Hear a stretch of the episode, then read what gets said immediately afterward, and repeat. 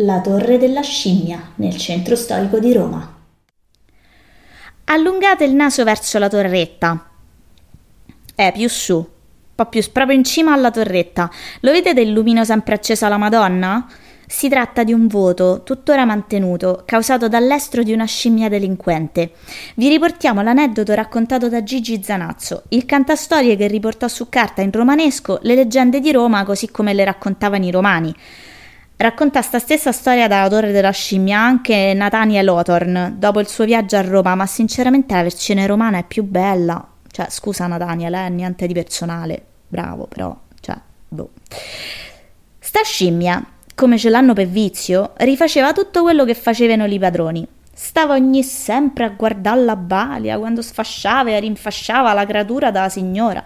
E non si sa che avrebbe pagato per sfasciarla pure lei e spupazzarla e non ti dubità che una volta che i padroni uscirono insieme alla balia e lasciarono la creatura a dormire Figuratevi se sta scimmia non ci forse provà.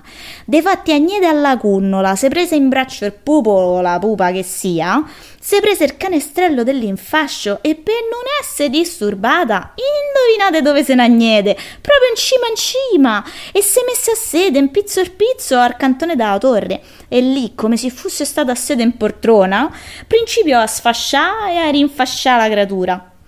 Pene, le smagne da povera madre, quando Inder torna a casa, in dell'arzà che fece l'occhi su per aria, te vide quel tibide funzione, non gli prese un sarvognone perché Dio non vorse, fece gli scalini quattro a quattro, salì su a casa e per non spaventare la scimmia, se messe in ginocchio, davanti alla Madonna, e gli fece il voto, che se la scimmia gli riportava a Trento casa la creatura sana e salva, lei in quel posto, Medemon, dove stava la la scimmiaca creatura ci avrebbe fatto fare un altarino alla Madonna con la lampena accesa tutta notte. Defatti, la Madonna Benedetta le savudì e da quel giorno in poi lassù, in pizzo alla torre del palazzo, ci si vede ancora un'immagine in dove tutte le notti c'è sempre un lume acceso.